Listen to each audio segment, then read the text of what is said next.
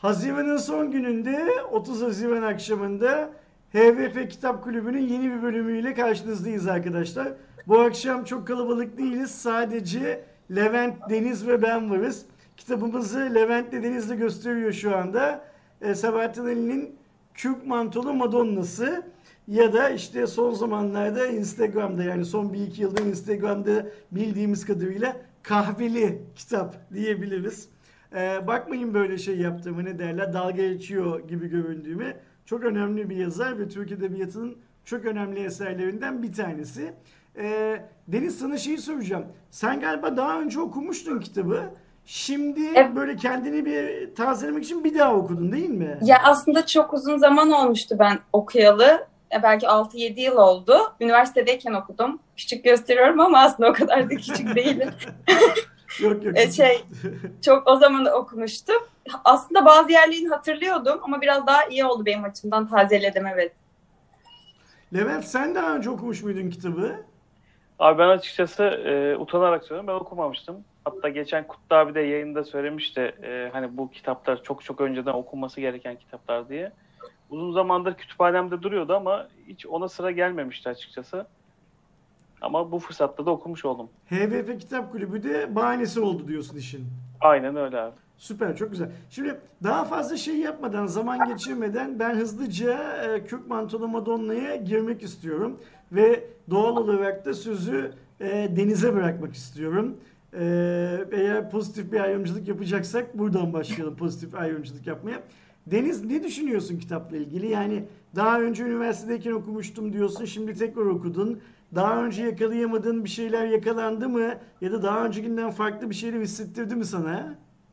Yani aslında çok farklı bir şey hissettirmedi ama e, hüzünlü bir aşk hikayesi aslında bir bak, bak bakıma. E, ya en, hatta ben kitabı çok son anda okudum. E, sınavlar falan vardı, yüksek lisans sınavları vardı, finalleri. Son anda bugün bitirdim. Hatta bir saat önce. Çok hızlı bir şekilde. Evet. E, kitabı böyle okurken hem böyle bir hızlı okumaya çalıştım hem de hüzünlendim açıkçası. Çok güzel bir e, aşk hikayesi böyle diye gidiyor ama daha sonra çok hüzünlü bir hal alıyor. Ve hani ağlamaklı oluyorum, duygusal oldum açıkçası kitabı okuduktan sonra. Hala etkisindeyim, çok yeni bitirdiğim için. Ee, yani kitabı çok beğenerek, yani zaten e, bir başyapıt aslında baktığımızda ülkemiz açısından çok önemli bir kitap. Ee, başlayabilirim anlatmaya da kitap hakkında bir şeyler isterseniz. Ben, biz merakla seni bekliyoruz aslında. Ee, yani aslında buradaki Madonna, Türk mantolu Madonna dediğin kara, e, dediğimiz karakter Maria Puder. Ee, bizim e, şimdi şöyle diyeyim, kitaptaki karakterlerimizden e, biri olan yani Raif Efendi e, Almanya'ya gidiyor. Babasının e, babası gönderiyor aslında harp zamanı olduğu için. Babası da diyor ki e, şöyle Balıkesir'de yaşıyorlar. E, şey ilçenin adını unuttum şu an. Ha, hmm, aklıma gelmiyor. Balıkesir'de işte zeytinlikleri, sabun üretimi oluyor. Ve babası da gidiyor, gidiyor diyor ki Almanya'da sabunculuk öğren ve gel daha sonra işte sabunhane sana kalsın, sen, senin olsun diyor. İki yıl babası Almanya'ya gönderiyor ve burada bir gün bir sergiye gittiğinde yani bir serginin afişini görüyor. Ee, daha sonra zaten daha önce de e, İstanbul'da resim için eğitim alıyor, almış bir kişi bu Hı hı. Raif Efendi. Sergide e, sergiye gidiyor ve sergide bir e, şey görüyor, bir tablo görüyor. Tabloyu görünce hiç tablonun önünden ayrılmıyor. Günlerce hep gidiyor o tabloya bakıyor. Tabloda bir kadın tasviri var ve daha sonra bunun kimi yaptığını işte araştırıyor şey gibi. Öyle hatta tasvirde şey diyor yani ben internette de araştırdım. Buradaki Madonna aslında Meryem Ana. Yani heykel ve resim e, sanatlarında Madonna olarak geçen Hı hı. kişi Meryem Ana'nın tasviri. E, oradaki tablodaki kişiyi Meryem Ana'ya benzetiyor. E, ve resimdeki kişi kürk bir mantosuna girdiği için aslında ismimiz buradan geliyor. E, daha sonra tabii ki e, onu, onu hep takip ediyor. Bir yerde şarkı söylediğini görüyor falan ve hani bir aşk şeyi dönüyor ama tabii ki sonu hüzünlü bitiyor. Ee, babasının vefatı üzerine tekrar Balıkesir'e ülkeye dönüyor, Türkiye'ye dönüyor ve bir süre mektuplaştıktan sonra e, sevdiği kadına kadının mektuplarına artık cevap vermediğini görüyor. Ama aslında sonunda e, bu kürk mantolu Madonna, Maria Puder'in e, öldüğünü öğreniyor ve bir kız olduğunu öğreniyor. Öyle söyleyeyim. Biraz aslında spoiler verdim ama benim için çok şeydi, hüzünlüydü böyle en sonunda şey yapma. Yani hep onu suçla, suçlamış, işte bana cevap atmadı, ba- acaba başkasıyla gibi düşünüyor ama aslında e, sevdiği kadın ölmüş yani bu şekilde. Ve beni çok duygusallandırdı yani çok duygusal bir hale geldim. Hala da etkisindeyim, titriyor bile olabilirim. Le- Levent, eee, şimdi hızlı bir giriş yaptık. Deniz kitabın böyle bir başından sonuna kadar aslında şey yaptı. Eee, tüm sayfalarını açtı, öyle söyleyeyim. Sen eee, hatırlıyor musun kitabı ne zaman satın aldığını? Abi ben e, herhalde bir iki sene oldu yani aldığımda E, ama diyorum ya hep kütüphanenin bir köşesinde duruyordu. Ben daha çok böyle tarih, işte distopik romanlar, işte böyle fantastik bilim kurgu falan okumayı çok seviyorum. Ama e, Türk edebiyatı hep kütüphanemde var. E, hani ama okumak fırsatı bu vesileyle oldu. Peki Şimdi, bu e, hani son zaman son bundan bir yıl öncesine kadar falan sosyal medya Kürk Mantolu Madonna ile çalkalanırken bile ya şunu bir çekeyim okuyayım falan diye düşünmedin mi hiç? Gelmedi mi içinden? Abi hiç gelmedi. O zaman zaten herkes okuyordu. Bir de şu- hatırlıyorsan böyle TV8'de miydi neydi? Bir dedikodu programının e, konusu olup da böyle normal Madonna'ya falan Ne benzetmişlerdi yazık de ki öyle orada bir şey yaşadık Türkiye'de, Şey- haklısın. kişi demişti hani bu 1943'te yazıldı hani Madonna da yoktu o zaman falan gibi. Böyle saçma bir dönem de olmuştu ülkemizde. Şimdi Deniz hızlıca özetledi ama aslında e, ben de birkaç e, başlık ekleyeyim. Şimdi Deniz Bu arada e, Levent sen başlık eklerken ben iki tane yorumu peş peşe okuyacağım. Sen görüyorsun zaten. Anıl diyor ki Sabahattin Ali'nin kitaplarının sonu niye hep bitiyor diyor. Mr. Aliyev'de adamın yıllarca üç dünyasında kapanık yaşaması çok etkilemişti beni diyor. Deniz'in söylediği hikayeden ne olduğunu anlayabiliyoruz. Sen detayları verirken bu iki yoruma da e, yorumla ya da doğrudan cevap da vermeyi denesene. Abi ben şöyle yapacağım. Hem e, Deniz hızlıca anlattı. E, şimdi Raif Ebe Efendi kim? E, birincisi Deniz şey tarafını anlattı. Daha bö- hikaye kısmını anlattı. Aslında kitabın başında Rasim diye bir karakter var. E, bu kişi e, bir devlet memuru oluyor ve Raif Bey ile orada devlet memuruyken e, tanışıyor ve Raif Bey orada çok silik bir kişi. Hı hı. Yani hayattan küsmüş, işini çok iyi yapan ama hiç böyle göze batmayan başka kişiler e, hani çok iyi iş ya- yapmıyorlar ama kendini çok iyi pazarlıyorlar. Hani o devlet memurlarında bile var ki günümüz Türkiye'sinde hani şirketlerde çalışan arkadaşlar beni daha iyi anlayacaklar. Hani hiçbir şey yapmayan ama çok iş yapan gibi kendini pazarlayan insanlar var. 1943'te roman yazıldığında da bu böyle. O zamanki insan eleştirilerini aslında Sabahattin Ali böyle veriyor. Daha sonra bu Ra- Raif Efendi çok içine kapanık olduğu için Rasim e, bunu tanımak istiyor. Hani konuşmaya çalışıyor, iletişim Hı hı. kurmaya çalışıyor ama Raif Efendi tamamen yalnızlığı seçmiş, kendi içine kapanmış. Çocukları var, evi var, karısı var ama onlar bile aslında Raif Efendi'yi çok tanımıyor.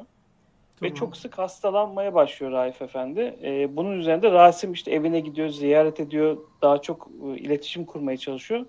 Bir gün çok hastayken e, Raif Efendi bir tane günlük söylüyor. Çekmecede bir şey var diyor. Hmm, günlük var ve bunu senin yakmanı istiyorum diyor.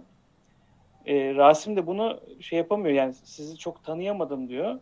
O zaman diyor sen bu günlüğü oku. Hı hı. Hani e, seninle uzun uzun diye oturup konuşamadık evlat falan diye böyle bir konuşma geçiyor aralarında. Bu günlüğü aslında e, Deniz anlattı. Çok güzel anlattı, özetledi.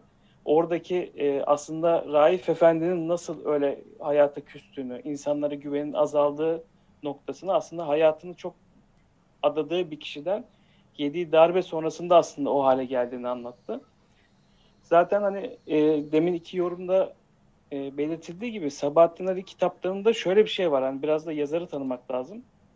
Şimdi Sabahattin Ali'nin e, hayatında çok fazla savaş var. Çünkü babası e, bir yüzbaşı. Hı hı. E, herhalde Çanakkale'de Divan Harbi Sıkı Yönetim Komutanı ve e, ya savaşlarda geçiyor ya da e, kişiliği gereği Sabahattin Ali'nin e, böyle o dönemdeki eleştirileri ve ya- yazdığı e, dergilerde olsun, konuşmalarda yaptığı şiirlerde olsun eleştirel olduğu için e, hapise de çok düşüyor Sabahattin Ali.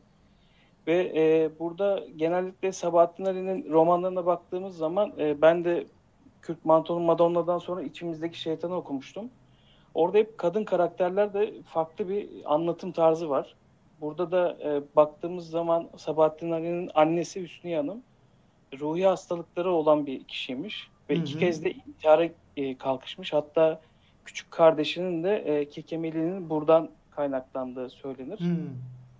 E, yine hayatına baktığımız zaman Almanya'ya e, dil okumaya, öğrenmeye gönderiyor devlet Sabahattin Ali'yi. Ve aslında bu e, yaşanan e, bu Almanya'da geçen Maria Puder'le yaşanan aşk da belki Almanya'da Sabahattin Ali'nin başından geçmiş ya da gözlemlediği bir e, durum da olabilir. Yine e, hani ben biraz Sabahattin Ali'den bahsetmek istiyorum çünkü çok fazla e, kıymetini bilmediğimiz bir yazar diye düşünüyorum. Instagram olmasa keşfetmeyeceğimiz yazarlardan belki de yeni neslin. Aynen öyle. Yani şimdi çok çalkantılı bir hayatı var. Yani gerçekten cezaevlerinde geçiyor e, Sabahattin Ali'nin e, büyük bir kısmı hayatının. E şimdi Aziz Nesin'le Rıfat Ilgaz'la birlikte Marco Paşa diye bir dergi çıkartıyorlar ve bu dergi e, eleştirel bir dergi. Hatta o kapanıyor, başka paşa, Ali Paşa oluyor. İsimleri değişiyor bu derginin. Ama eleştirilere e, devam ediyorlar. Hatta bir gün de e, bir dost sohbetinde okuduğu bir şiiri e, maalesef hani Atatürk'e hakaret şeklinde lanse edip aslında is- isim vermeden okuduğu bir şiirden dolayı e, o ceza alıyor ve cezaevine giriyor.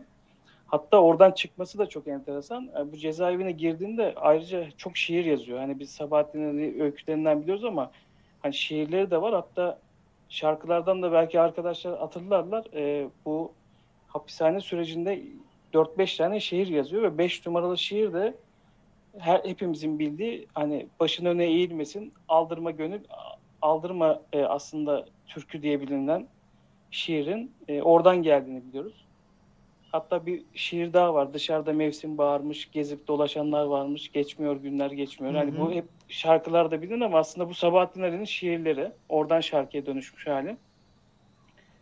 Atatürk'e hakaretten e, cezaevine girince buna çok içerliyor. Çünkü o zaman öğretmenlik yapıyordu. Hatta öğretmenlik yaparken bile e, yani Almanya'dan gelmiş işte bu sosyalizmi savunuyor falan şeklinde bir öğrencinin dolabında bulunan dergiden dolayı hani malum kişi yapmıştır, o söylemiştir diye hani hep suçlanıyor. Ve öğretmenliğinden oluyor. E, daha sonra e, aslında Atatürk'e hakaret etmediği için çok içerliyor ve bir şiir yazıyor. Atatürk'ü öven bir şiir. Bundan sonra da hapisten çıkıyor. Hani işe geri dönmesinin de çok enteresan bir hikayesi var. E, Atatürk'e gelip diyorlar ki hani size zamanında hakaret eden bir e, yazar vardı işte aftan yararlandı dışarı çıktı. Ama diyor öğretmenlik yapmaya devam ek- etmek istiyor. Hı hı. E, Atatürk de diyor ki yani bunun önünde bir engel var mı? Hani bana niye geldi konu? Eğer bir engel yoksa bırakın yapsın öğretmenliği diyor. Hani o, o dönemde bile aslında hep birine sorma şeyi var. Hani adamın suçu yokken e, maalesef bu şeyler yaşanmış. Orada bile Atatürk'ten ona isteniyor. Ya baktığımız zaman hani böyle bir yaşamdan çıkan hikayeler e, zaten orada da Yani gördüğümüzde zor, zor bir yaşam olduğu için şeyin söylediği, Anıl'ın söylediği bu eee, nasıl söyleyeyim eee, hani sonu hüzünlü eee, olmasının nedeni eee, adamın kendi hayatında yaşadığı zorluklar olabilir diyorsun. Kesinlikle öyle abi. Ben öyle algılıyorum yani. Çünkü baktığın zaman e, çok e, mücadeleyle geçmiş. Kimseye güvenememiş. Hatta Sabahattin ölümü Ali'nin ölümünde bile öldürüldü mü? Kaç, kaç, çünkü artık bu dergi şeylerinden, eleştirilerden o kadar çok bıkıyor ki Bulgaristan'a gitmek istiyor Hı hı. bir arkadaşıyla beraber. O bir arkadaşı onu götürürken bir tartışma çıktı aramızda deyip e, o onu öldürüyor. Hani bildiğimiz kadarıyla hikaye böyle bitiyor. E, onun için e, yani kimseye güvenmemesi, bunu romanları ya- yansıtması, içine kapanık bir dünya yaşaması. Hatta orada Raif Efendi bile yani bu dünyada ben yalnızım hani doğdum günden beri şeklinde bir cümle geçiyor. E, bunu tabii işte o kahvenin yanında birçok kişi e, şey not olarak paylaşıyordu, al- alıntı olarak paylaşıyordu ama hani kitabı okuduğunuzda çok daha iyi anlıyorsunuz o karakterin niye böyle bir şey söylediğini. E, benim şimdilik hani e, hikayenin Bence Başı- şey konusunda çok haklısın Levent. Ee, askeri yargı mensubu olan ve Türkiye'nin geçtiği zor dönem bir dönemde askeri yargı mensubu olan bir baba, e, psikolojik olarak sorunları olduğu varsayılan bir anne ve Türkiye'nin bu aydınlanma döneminde büyük umutlarla yurt dışına gönderdiği, sonra geldik Türkiye'ye döndükten sonra da e, kolay kolay hazmedemediği bir kuşaktan bahsediyoruz. Çünkü bu kuşak sadece yurt dışına gidip ilim öğrenmeyip dönüp geldikleri zaman da bir de burada ne yapacağını da şaşırmış bir kuşak e, bir yandan da. O yüzden bunların hepsi birleşince işte kitaplardaki hüzün bir şekilde böyle sanki damıtılmış oluyor değil mi? Farklı farklı yerlerden. Ee, biz-. Bizi izleyen arkadaşlardan da eğer kitabı okuyanlar varsa lütfen onlar da şimdi Deniz'e soracağım sorunun daha, daha doğrusu soru soru demeyeyim. Deniz'in anlatmasını rica edeceğim şeyin kendi açılarından nasıl olduğunu bizimle paylaşsınlar. Deniz kitabı şimdi artık hani spoiler verdik vermedik filan diye konuşmayalım ama seni kitapta en çok etkileyen bölüm neresiydi e, kitabın? Ya Hani e, bu iki erkeğin tanışması, o diğerinin hayatındaki bir şeyler nelerdi anlatsana bize sana zahmet. Yani benim için e, beni en çok etkileyen e, son sahne diyebilirim. Yani şöyle e, bir tane pansiyonda beraber kaldıkları e, bir kadın vardı ama adını şu an telaffuz edemiyorum. Maria Puder'in akrabasıydı. E, onun bir kızla e, Ankara'ya geldiğinde ve Raif Efendi ile karşılaştıkları sahne ve kadına sorsam mı Maria Puder'i sormasam mı gibi böyle bir ikilemde kaldı ve daha Hmm. sonra e, çok fazla tanımıyorum. Bir iki kere aslında görüştük diyor. E, aslında çok şeyler yaşadılar ve kadının öldü dediği anda e, Raif Efendi'nin hissettikleri, e, içinden geçenler, daha sonra e, hamile işte hamile kaldı ama bunun haberini veremedi. Çünkü Maria Puder sana bir sürprizim var. Sana bir sürprizim var diye hep mektup yazıyordu. Sürpriz aslında bir kıza olduğuymuş ve zaten doğum esnasında sanırım ölüyor. Hı hı. Ve bu kız o kız mı de- diyor ve tren kalkıyor ve ne onun adını biliyor ne kızının adını biliyor.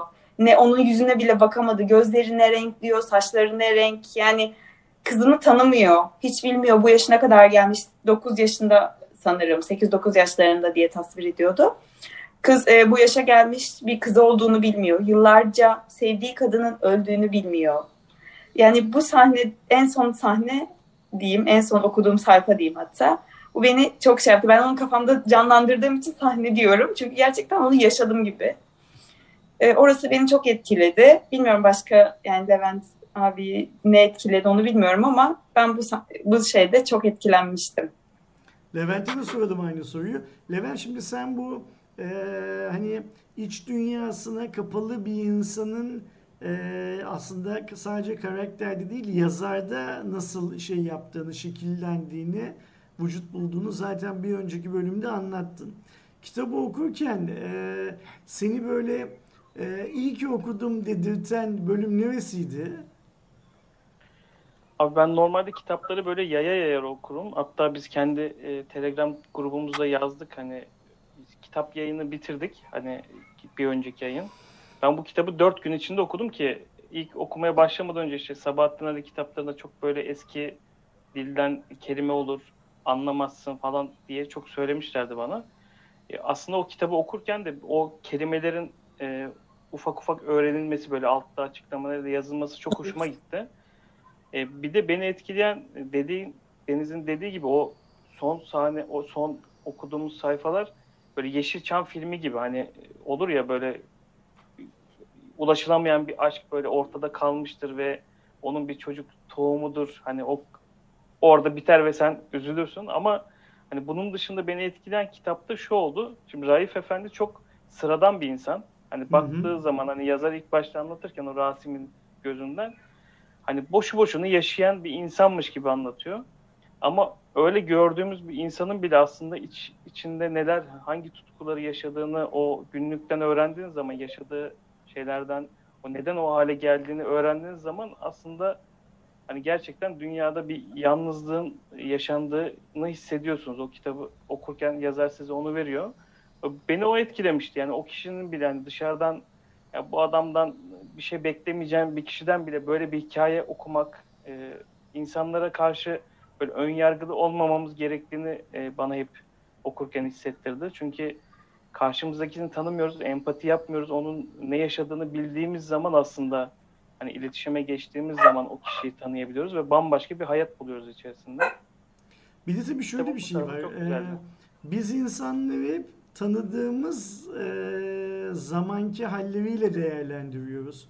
Ama şeyi hep unutuyoruz. Burada işte karşımızdaki insan kaç yaşındaysa o kadar yıllık bir yaşanmışlık ister istemez var. Sanırım bu kitapta Raif Efendi'yi dinle, Raif Efendi'nin günlüğünü okudukça hani o senin de söylediğin kitabın başında çok da önemli bir karakter değilmiş gibi bize sunulan Raif Efendi'nin aslında eee, neleri görüp geçirdiğine de şahit oluyoruz ve eee, biraz da yazarın şeyi yüzünden, tekniği yüzünden eee, bu adamdan daha neler çıkacak acaba diye de bekliyoruz değil mi? Aynen öyle.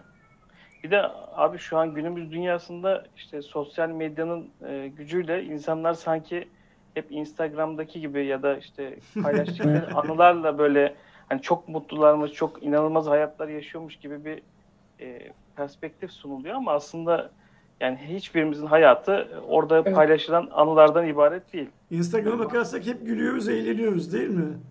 Ya bazen Herkes çok mutlu evet. Daha sonra da şöyle bir şey oluyor yani yolda yürürken, otobüse binerken artık hani insanlara bakarken de bu adam neler yaşamıştır acaba? Neler yaşıyordur? Ne zorluklar yaşamıştır? Ya da ne sevinçler yaşamıştır artık böyle kafada hayal etmeye başlıyorsun. Yani kitapların böyle bir avantajı var işte insana. Şey sosyal medyaya bugün baktığımız zaman tüm dünya çok mutlu ve hiçbir sorun yok. Ona özeniyor insanlar hep. Hani hep orada gördüğüne ulaşmaya çalışıyor maalesef. Arkadaşlar ikinize de e, öncelikle zaman ayırıp Kürk Mantolu Madonna'yı okuduğunuz için çok teşekkürler. Deniz sana özellikle teşekkürler yetiştiğin için. Çünkü Ben biliyorum bugün bir ara yetişememe ihtimalin de vardı. Ama sağ ol şey yaptın, yetiştin yayına. Şimdi biz her kitap kulübü yayınının sonunda bir de kitap öneriyoruz ya. Çünkü genellikle okuduğumuz kitaptan başka kitaplar da o ay mutlaka elimize geçiyor ya da daha sonra okuruz diye satın alıyoruz. Bu hafta, bu ayda var mı arkadaşlar kitaplarımız? Var abi. Evet. Deniz başlasın istiyorsanız. Tamam, Deniz Ben yine Sabahattin Ali'den devam ediyorum. Şey e, Kaan'ı vardı. Küçük hikayeler yani Hı hı. e, hikayeler var bu kitapta. E, kaç tane olduğunu bilmiyorum ama hatırlamıyorum şu an. Bir 10-15 tane hikaye var. Hı hı. E, ve kısa kısa yani böyle şey her gece yatarken bir tane hikaye okuyup böyle yatmalık öyle çerezlik. Çok güzel. e, çok şey böyle yine hüzün. Hüzün Hı hı. anlatıyor bütün hikayelerde olduğu gibi. Hep hüzünlü. Sabahattin Ali kısa okuyunca başka hikayeler bir şey var. yok zaten. Evet. Mutlu biten bir şey yok. Daha sonra ben şey şu şöyle küçük kitaplar var. Sherlock Holmes kitapları. Ben bunları aslında 101'den alıyorum. Çok uygun A101'de fiyatı. diyorsun. A101'den alıyorum. Böyle 5 lira mı 4 lira mı ne böyle hemen gittikçe buluyorum. Onları böyle okuyorum. Burada da böyle aslında daha böyle yani bu polisiye olduğu için cinayet çözme çok şey değil. Kısa kısa bunlarda kısa kısa şeyler var. bir Bunlar da kitapta bir 3-4 öncekine tane. hani yat, yatmadan önce, uyumadan önce dedin ya. Bunlar da sanki böyle gün içinde yarım saatlik, bir saatlik boşluklarda okunacak kitaplar gibi değil mi? Evet, evet o şekilde. Böyle kısa bir kahve içip yanında böyle bir okumalık ya da işte yatmadan önce öyle gibi. Yani bu, bunlar da bir kaç sayfa diyeyim bir konu mesela bir 30-35 sayfalık mesela ama e, Sabahattin Ali'nin kitaplarındaki hikayeler daha kısa böyle Hı hı. 20 sayfa 15-20 sayfa E, yani gün içinde kısa kısa okunup e, bir haftada en azından yani 4 günde şey bitirilebilir bir kitap bitirilebilir. Hani hiç vakti olmayan bir kişi için bile okunabilir yani o şekilde söyleyeyim. Levent Benim- sende ha, bu kadar. Var, var, mı daha devam? Özür Yok diliyorum. yok bu kadar. Peki, Bu kadar. Levent sende neler var? Abi bende e, yine Sabahattin. Ali'den içimizdeki şeytan var. E, şöyle görebiliyorsunuz. Sen bu okudum dediklerinden bir tanesi zaten biraz önce Evet hani bu Kürt Mantolu Madonna'yı okuyunca e, kütüphanede duruyordu. Bunu da okudum. E, bu da Ömer'le Macide'nin bir aşk romanı gibi ama yine hani Sabahattin Ali'nin bu kitapta konuştuğumuz gibi karakterler e, hem farklı hem içinde yaşadıkları dünyayı çok daha iyi anlatıyor. E, bunun dışında abi böyle Sophie'nin Dünyası diye bir kitap var. Hı hı. Bunu da belki arkadaşlar biliyorlardır. E, bir felsefe Hı. kitabı aslında. Ama e, bu felsefe kitabı yani biraz kalın bir kitap ama felsefe tarihini anlatıyor. Hikayeleştirerek hı. anlatıyor. 15 yaşın yani 15 yaşına giren bir e, kıza e, gelen bir mektup var. Kimsin sen diye gelen bir mektup. Ondan sonra o mektubun devamı geliyor o yazan kişiyle. O aslında felsefe hocası gibi yazışmalar. Onu arıyor, onu tarıyor. E, ve bu felsefe tarihini de bize bu hikayeyle birleştirip çok güzel anlatıyor. Okumasını kolaylaştırıyor. Ve şunu da söyleyeyim. Türkiye'de bir dönem epey çok satan, epey çok okunan kitaplardan bir tanesi bu. Evet. Bir daha bilim kurgu olarak e, Su Adamı e, kitabı var. Bilmiyorum parlıyor sanırım ama Ben hiç bilmiyorum Levent. Bunu anlatsana bize. Yazarı kim? Alexander Belyavin bir kitabı. Hı hı. Bilim kurgu klasiklerin arasında.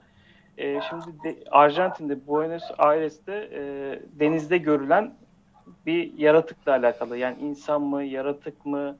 Hani bu deniz canavarı diye herkes korkuyor. Onu yakalamaya çalışan bir korsan e, çetesi yani korsan mürettebatı ve e, korsan kaptanı ile alakalı. E tabi okudukça hem bu yani aradıkları kişi nasıl oluşmuş yani onun dışında var mı böyle farklı denizdeki e, yaratıklar ya da karadaki yaratıklar onunla alakalı yani oku, okunabilir böyle kafayı çok sıkmadan e, o bilim kurgu romanlarını sevenlerin e, kaçırmayacağı bir kitap. Bende daha Süper. çok az kaldı bitirmeme ama güzel bir kitap yani. Onun Le- Levent, şimdi yayını dedim. ufak ufak kapatacağız ama kapatmadan önce chatte gördüğüm kadarıyla kitap okumaya meraklı ya da kitap okumak isteyen birçok arkadaşımız var. Senden rica etsek bizim HVP Kitap Kulübü'nün Telegram grubunun adresini chat'e bir şey yapabilir misin? Yapıştırabilir misin?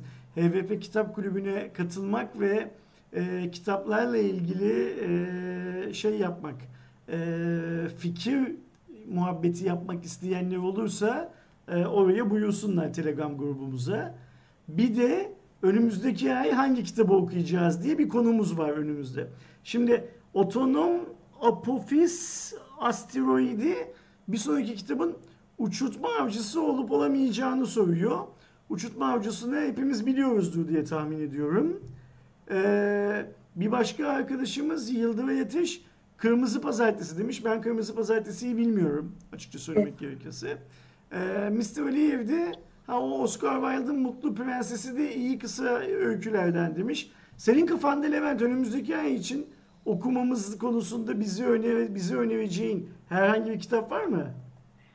Aslında abi biz e, kendi Telegram kanalımızda şöyle bir şey yapıyoruz. E, Oyluyoruz değil mi? bir anket açıyoruz. Hı hı.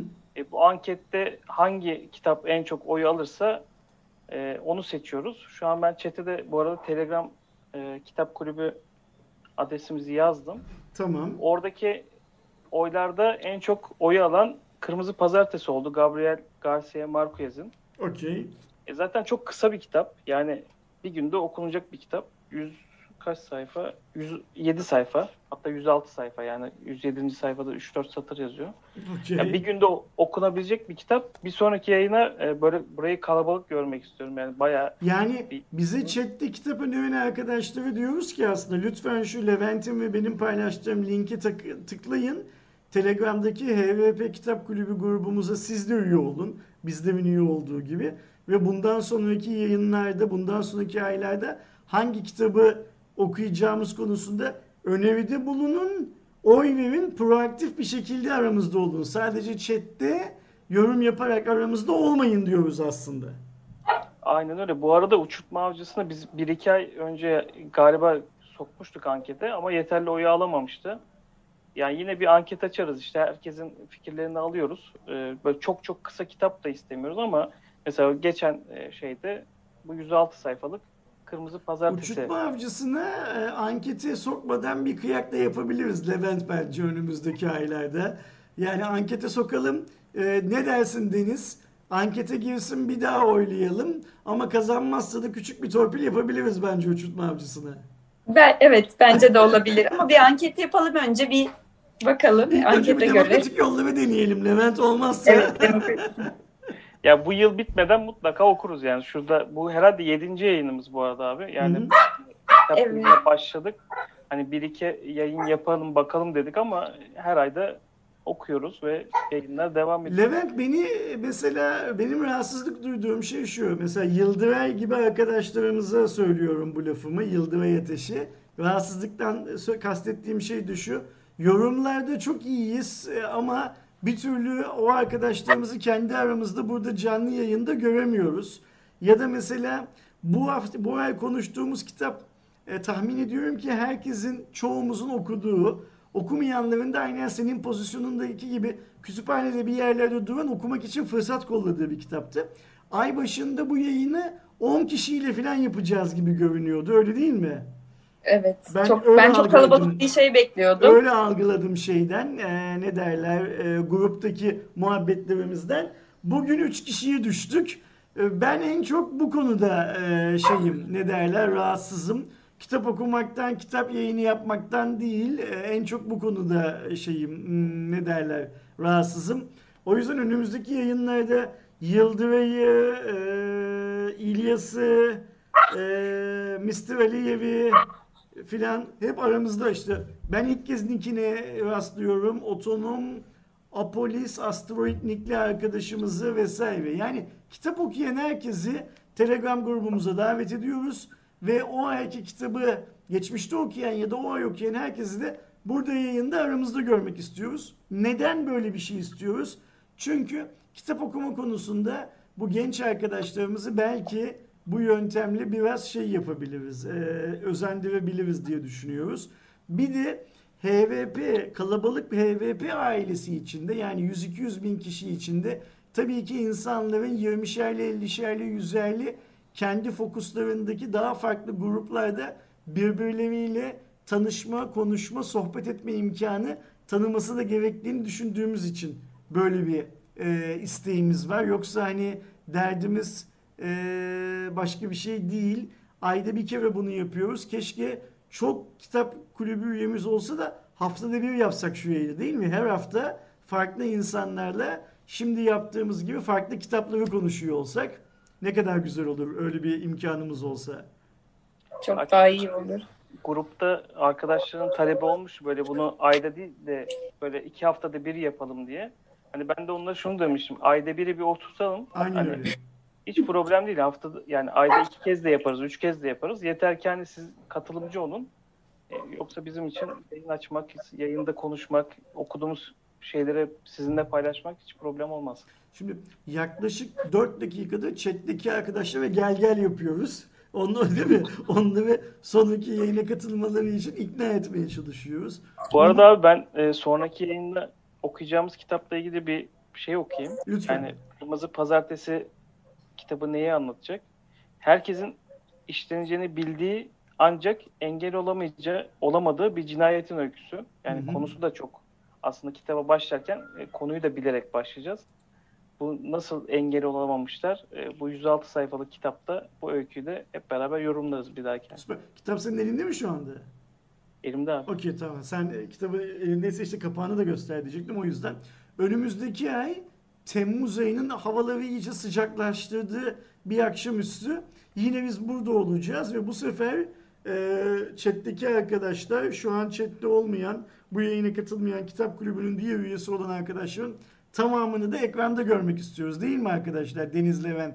Hiç Evet. Tatile gittik işte bayramda şuydu buydu yemeği biraz fazla kaçırmışım katılamayacağım vesaire gibi bahane kabul etmiyoruz önümüzdeki ay için. Ve önümüzdeki ay eee, Kırmızı Pazartesi'yi eee, konuşuyor olacağız karşınızda konuşacağız. O yayında görüşünceye kadar bizi izleyen herkese iyi akşamlar diyorum. Son bir kez daha çete eee, kitap kulübümüzün linkini bırakıyorum katılmanız için, katılmasıları için. Levent'e ve Deniz'e zaman ayırdıkları için bir kez daha çok çok teşekkür ediyorum. Arkadaşlar görüşürüz. Kendinize iyi bakın. Hoşçakalın. Görüşürüz. Hoşçakalın.